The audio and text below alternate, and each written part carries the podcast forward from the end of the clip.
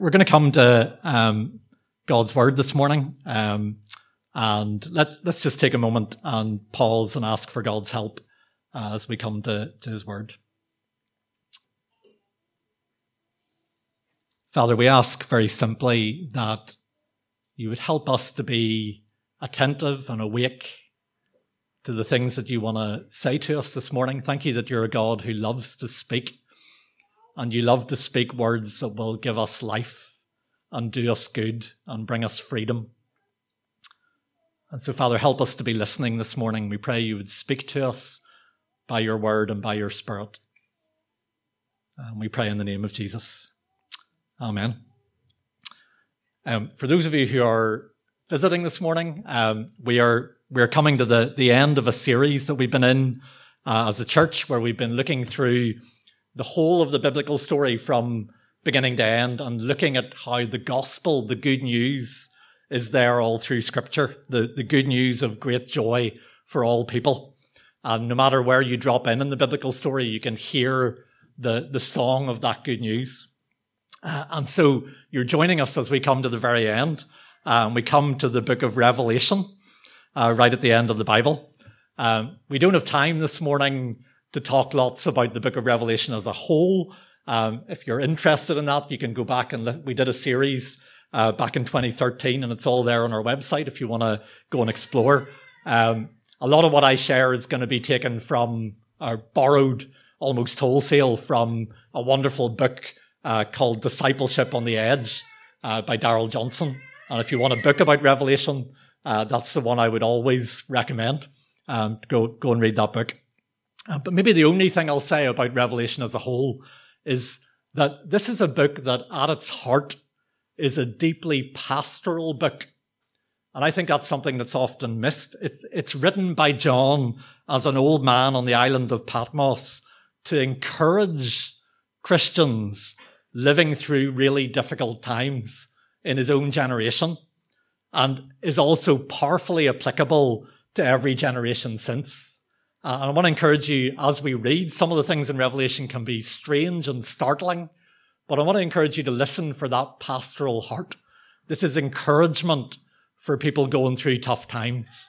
Um, so let's listen together. We're going to read uh, from Revelation chapter 12 uh, and reading from the beginning. And you can follow on the screen or you can follow uh, in your own Bible. Uh, and by the way, this is, uh, as well as being the end of our series and uh, a sermon on Revelation. This is also kind of a Christmas sermon uh, of a kind of strange kind. Uh, so you can listen out for that as well. A great sign appeared in heaven. A woman clothed with the sun, with the moon under her feet and a crown of 12 stars on her head. She was pregnant and cried out in pain as she was about to give birth. Then another sign appeared in heaven an enormous red dragon with seven heads and ten horns and seven crowns on its heads, and its tail swept a third of the stars out of the sky and flung them to the earth. The dragon stood in front of the woman who was about to give birth so that it might devour her child the moment he was born. She gave birth to a son, a male child who will rule all the nations with an iron scepter. And her child was snatched up to God and to his throne. The woman fled into the wilderness to a place prepared for her by God where she might be taken care of for 1,260 days. Then war broke out in heaven. Michael and his angels fought against the dragon, and the dragon and his angels fought back, but he was not strong enough and they lost their place in heaven. The great dragon was hurled down, that ancient serpent called the devil or Satan, who leads the whole world astray. He was hurled to the earth and his angels with him. Then I heard a loud voice in heaven say, Now have come the salvation and the power and the kingdom of our God and the authority of his Messiah. For the accuser of our brothers and sisters, who accuses them before our God day and night, has been hurled down. They triumphed over him by the blood of the Lamb and by the word of their testimony. They did not love their lives so much as to shrink from death. Therefore rejoice, you heavens, and you who dwell in them. But woe to the earth and the sea, because the devil has gone down to you.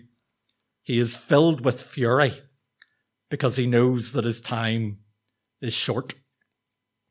That's where we're going to end our reading uh, for this morning. Um, how can we begin to understand this strange vision?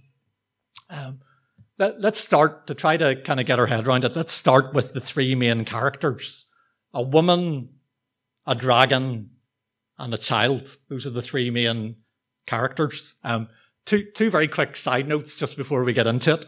Um, one I was just thinking about this week was um, sometimes people say, you know, the book of Revelation is just weird. There's all these dragons and monsters and battles going on and violence. And um, surely we as modern sophisticated people can't read a book like that. And then people go and sit down and watch eight seasons of Game of Thrones or the box set of Lord of the Rings or whatever. Um, I, I don't think as a culture we've outgrown stories about dragons and monsters and all the rest. There's something about these kind of stories that resonate. Um, maybe the other little side note um, is simply this: that uh, you know I quite like to put up images when we're speaking, uh, and I discovered this week uh, or rediscovered that the Book of Revelation inspires people to really, really terrible art, like really terrible. Um, so I struggled to find images. This was one of the better ones. I thought this was quite simple uh, in its depiction, and I quite liked it. Just the woman, the child, and the dragon. Um, but you're all going to go and Google later on, I know, to, to see what I'm talking about. Um, how can we identify these these characters? The the dragon, I would suggest, is easy to identify because we're told in the reading uh, that the, the dragon is that ancient serpent called the devil or Satan who leads the whole world astray. So we're told who the dragon represents. Um, you may remember if you've been on the journey on this series from the beginning, he was there in the garden at the beginning of the story in the form of a snake. He's there at the end of our journey in the form of a dragon. Um, and we notice immediately in this story, he is a strong and powerful enemy. The vision is genuinely frightening. Seven heads, ten horns, sweeping stars out of the sky. He is genuinely powerful and frightening and strong. So that's the dragon. Um, I want to suggest the child is also easy to identify. Um, apart from the fact that we know, because we're in church, that the answer is probably Jesus. Um, we know it's Jesus because of the quotation in verse 5 from Psalm 22. Uh, the quotation saying that he will rule the nations with an iron scepter. I don't know if you know that Psalm 22 is the part of the Old Testament that is most often quoted in the New, more than any other, and always in relation to Jesus. It is the ultimate messianic psalm. It's all about the Messiah, the King who's to come. Um, and so the child we can identify as Jesus, and it says he will rule the nations, or some translations say he will shepherd the nations. And so it's an image of one who is born to be king, born to be a shepherd king. And it's an image of both love and strength. And so the dragon is a, an image of just brute power. But the child is one who brings strength, but also the love of a shepherd. It's a very different kind of king. Uh, there's something about kingship going on in this story. The dragon with his crowns, the child born to be shepherd king.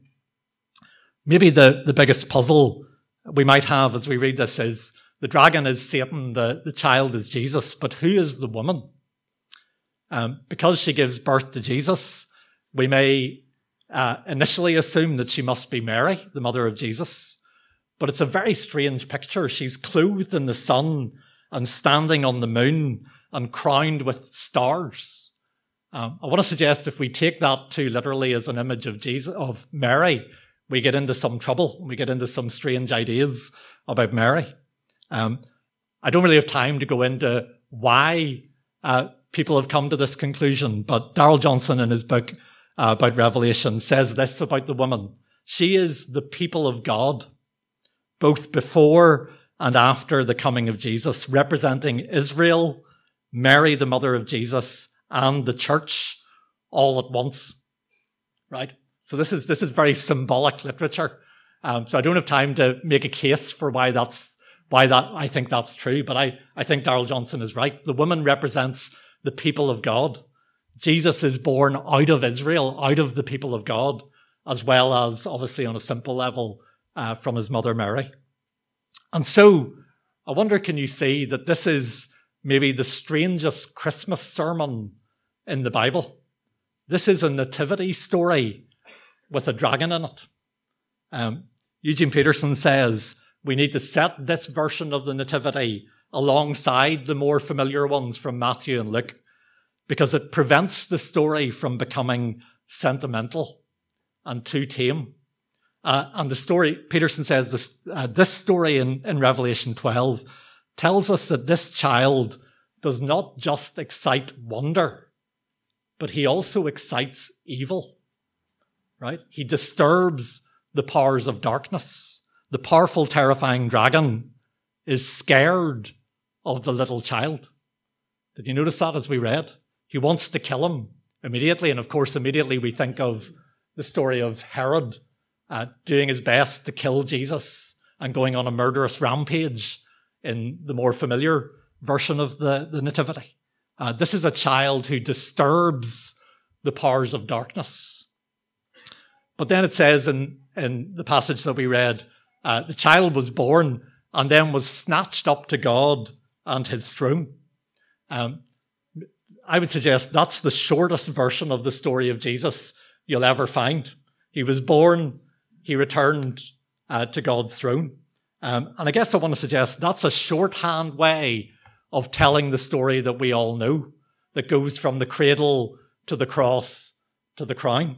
So in other words, whenever Revelation 12 says the child was born and then was snatched up to God in his throne, that is a shorthand way of saying he was born in Bethlehem and he was raised in Nazareth. And for three years he went around Galilee healing the sick and casting out demons and preaching about the kingdom of God. And he was rejected by his own people and he was killed on a Roman cross. But three days later he rose from the dead and appeared to many. And then he ascended to the right hand of the Father and was given the name above every name.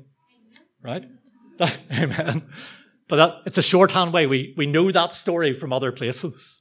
And in the, the strange poetry of Revelation, it's told in this compressed way. It's a story that goes from cradle to cross to crown. But what is the heart of this passage that we read? It's this that because this child was born and became king, because he came and returned to the Father via the cross, the armies of darkness have been defeated. What, what is the phrase that's repeated five times in the passage that we read? The great dragon was hurled down. It says it five times. He was hurled down. He was hurled down. He was hurled down. He was hurled down. He was hurled down. The, the word for hurled down uh, literally means bounced, which I kind of like. Um, um, it's kind of, I kind of imagine a bouncer throwing a troublesome drunk out of a nightclub. He was hurled out of heaven. And there's something wonderful about the contrast between the mighty dragon on the one hand and the little child on the other. And yet it's the dragon who is decisively defeated. And I, I want to suggest this morning that's the claim at the heart of the gospel. That Jesus in his coming down and returning to the Father via the cross has defeated all the powers of evil and darkness once and for all. The power of sin, the power of sickness, the power of sorrow, the power of death, the power of Satan himself have been defeated. As Jesus went to the cross in John chapter 12, he said, Now the prince of this world will be driven out. There's another way of saying the same thing. The prince of this world will be driven out.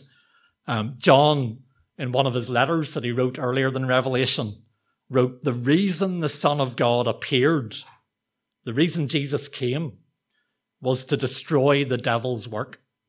That's why he came, to hurl down the dragon, to defeat the powers of evil and darkness. But maybe as you're, you're listening this morning, um, maybe you're thinking of a, a question, which I think is, is a good question to ask, uh, a really puzzling question. Maybe you're thinking, if this is true, if Satan has been decisively defeated and thrown down, then why is evil still causing havoc in our world? Why do you and I still see the shadow of the dragon passing over our lives in lots of ways? Why is there still so much darkness and sorrow and sickness and hatred and death? The, the story, as, as you read it in Revelation 12, it tells us without explaining why. It doesn't answer all our questions. That the dragon is defeated, but has been allowed for a little while to remain on the earth. And because he knows that he is defeated and his time is short, it says he is filled with fury and aiming to cause as much harm as possible in the limited time that is left. We're not told why uh, in the mystery of God's plan this is so, but that, that is what we're told in the, in this passage. Um, how, how does Satan, how does the dragon continue to cause harm in our world? Um, in the, in the passage, it mentions a couple of the ways that he works. You would think because he's a dragon, he would work in really dramatic, um, violent ways, and sometimes he does. But actually, he often works in very devious, sneaky ways. And so we're told that he's the deceiver. He's the one who leads the whole world astray. And he will always mix truths with half truths and outright lies until we don't know what is true or real anymore. He works by deception, um, by blurring uh, our thinking and our minds and our understanding of what's true. And the passage also says that he's the accuser. He comes and whispers accusations in our ears. He tries to keep us living in shame and guilt and condemnation with our head down. Um, he comes and accuses uh, God's people. And of course, you and I know he also works in other ways. He works by temptation and whispering seduction in our ear to get us to do all kinds of things that cause us harm. And he also works, I think, especially through fear. And maybe as we think about our world at the minute, uh, we think about how he wants to keep us captive to fear whether it's fear of a virus or fear of government overreach or whatever it is. But he, he wants to keep us in captivity to fear, and especially the fear of death. Um, those are, I think, are some of the ways that he causes harm in our world. But the passage is encouraging us to think this, that whenever you look at the world and you see all, all of that going on, you see the activity of the enemy, all of this activity is just his final useless death throes. Like a chicken who's had its head cut off running around the, far- the farmyard. When you look at the world and you see darkness and chaos, or when, when you're really aware in your life of the enemy coming at you and discouraging and troubling you, it doesn't mean the enemy is winning. It actually means the opposite. It means he knows that he's defeated and his time is short. And so what that means is that you and I don't need to be afraid. We don't need to be intimidated by all the noise that he makes in our lives and in our world. Um, and so here's the pastoral encouragement at the heart of this passage. This declaration it says, now have come the salvation and the power and the kingdom of our God and the authority of his Messiah. And by the way, that's not talking about at the end of the world. So we sometimes think all of Revelation's about the end of the world. This is talking about now.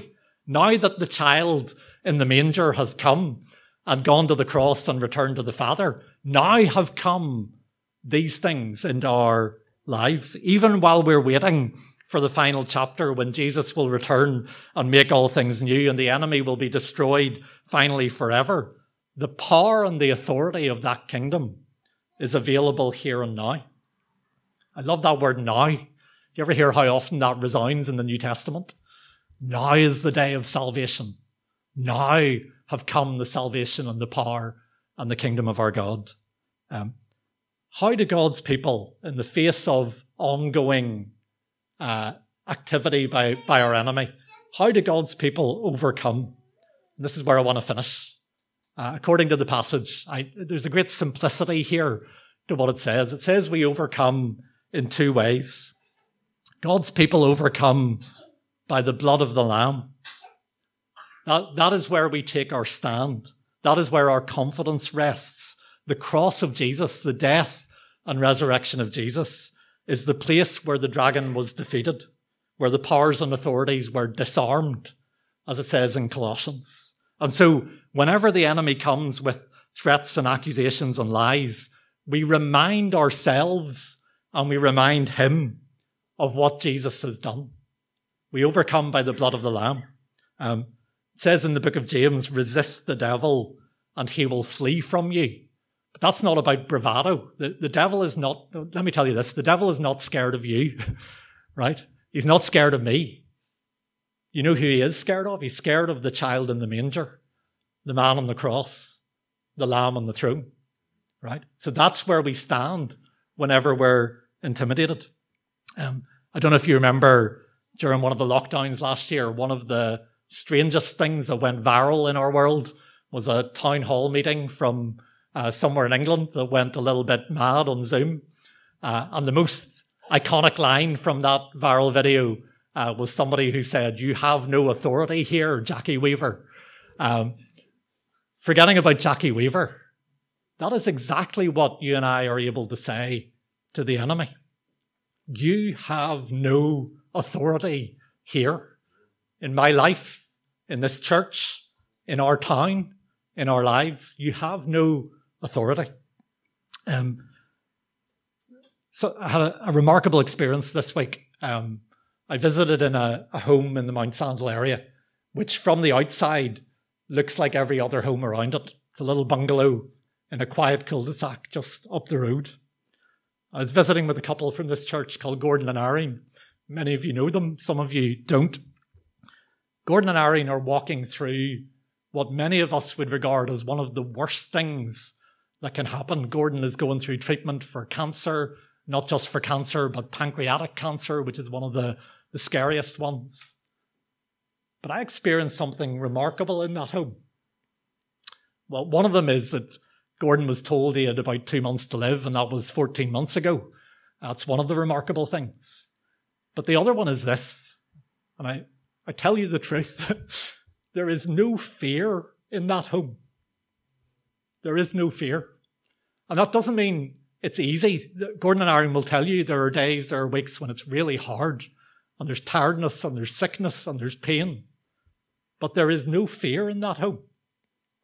But can I tell you something? Do you, do you know the thing that frustrates Gordon and Irene? Um, and they told me this this week. It frustrates them when people go away from their home and say, Gordon and Irene are amazing. And do you know why that frustrates them? Because they want you to know that the overcoming that they are experiencing is available to you. Right? It's not a secret uh, how it happens. Irene told me this week. She said every morning she gets up she opens her back door and she opens her front door to let the air through her home, right?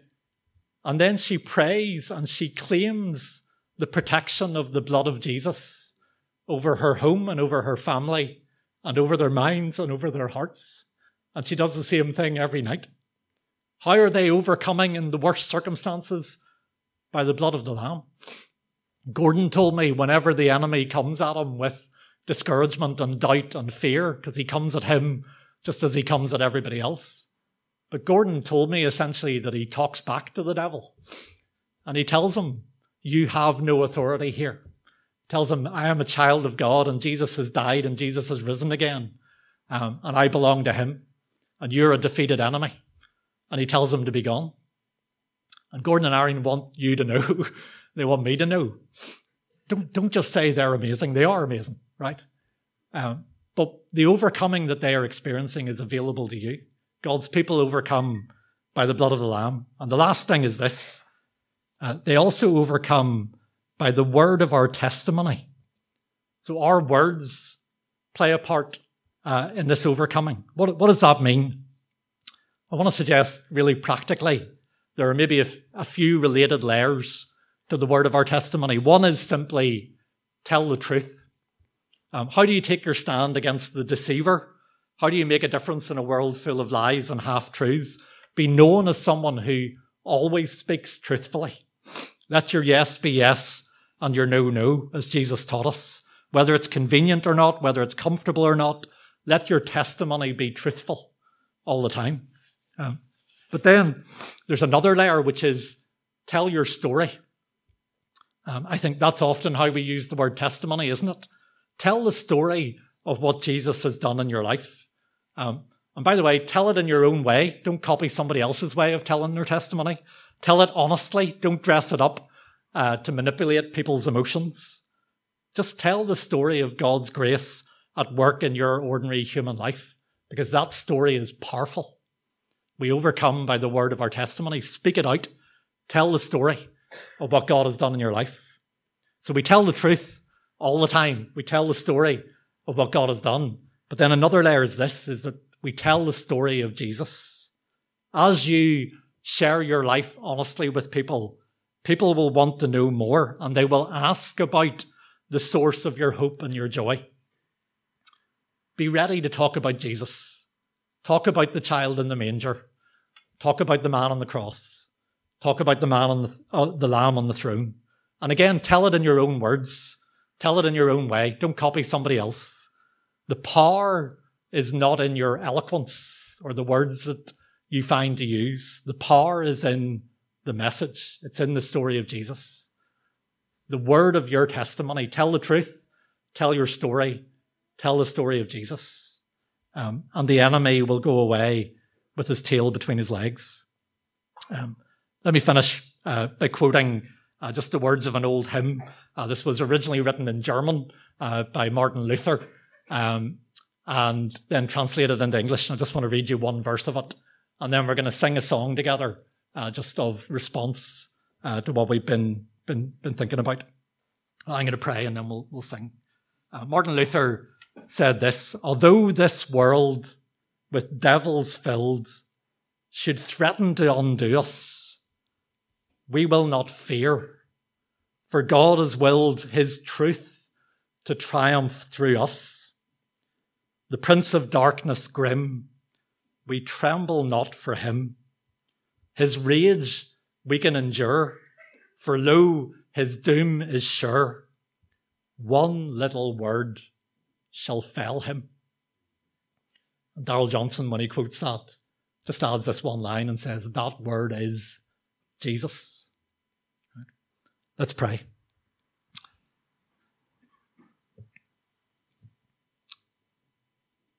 Father, I want to pray for every single one of us here this morning, uh, for each person tuning in online at home.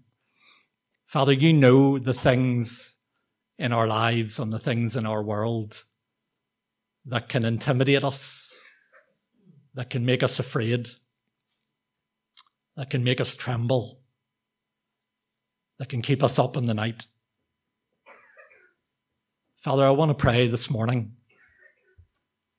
would you give us faith? Would you help us to turn our eyes to Jesus and to believe the message that we've read this morning? That because Jesus came, our enemy has been defeated. He has been hurled down and he knows that he is defeated. Father, help us as your people not to be intimidated by his bluster Help us to take our stand in Jesus and what Jesus has done. Father, I want to pray for anybody here this morning who has never put their confidence in this child in the manger, this man on the cross, this lamb on the throne. Father, I want to pray there might even be some of us here this morning who, for the first time, um, say yes to the one who has come, come down for us and for our salvation and that we would lean our, all of our trust and all of our confidence on Him and then be able to walk out of here to live in our world without fear. Um, Father, come and give us faith this morning. Come and give us courage. Um, help us to overcome in the week ahead by the blood of the Lamb and by the word of our testimony. We pray in the name of Jesus, our Saviour. Amen.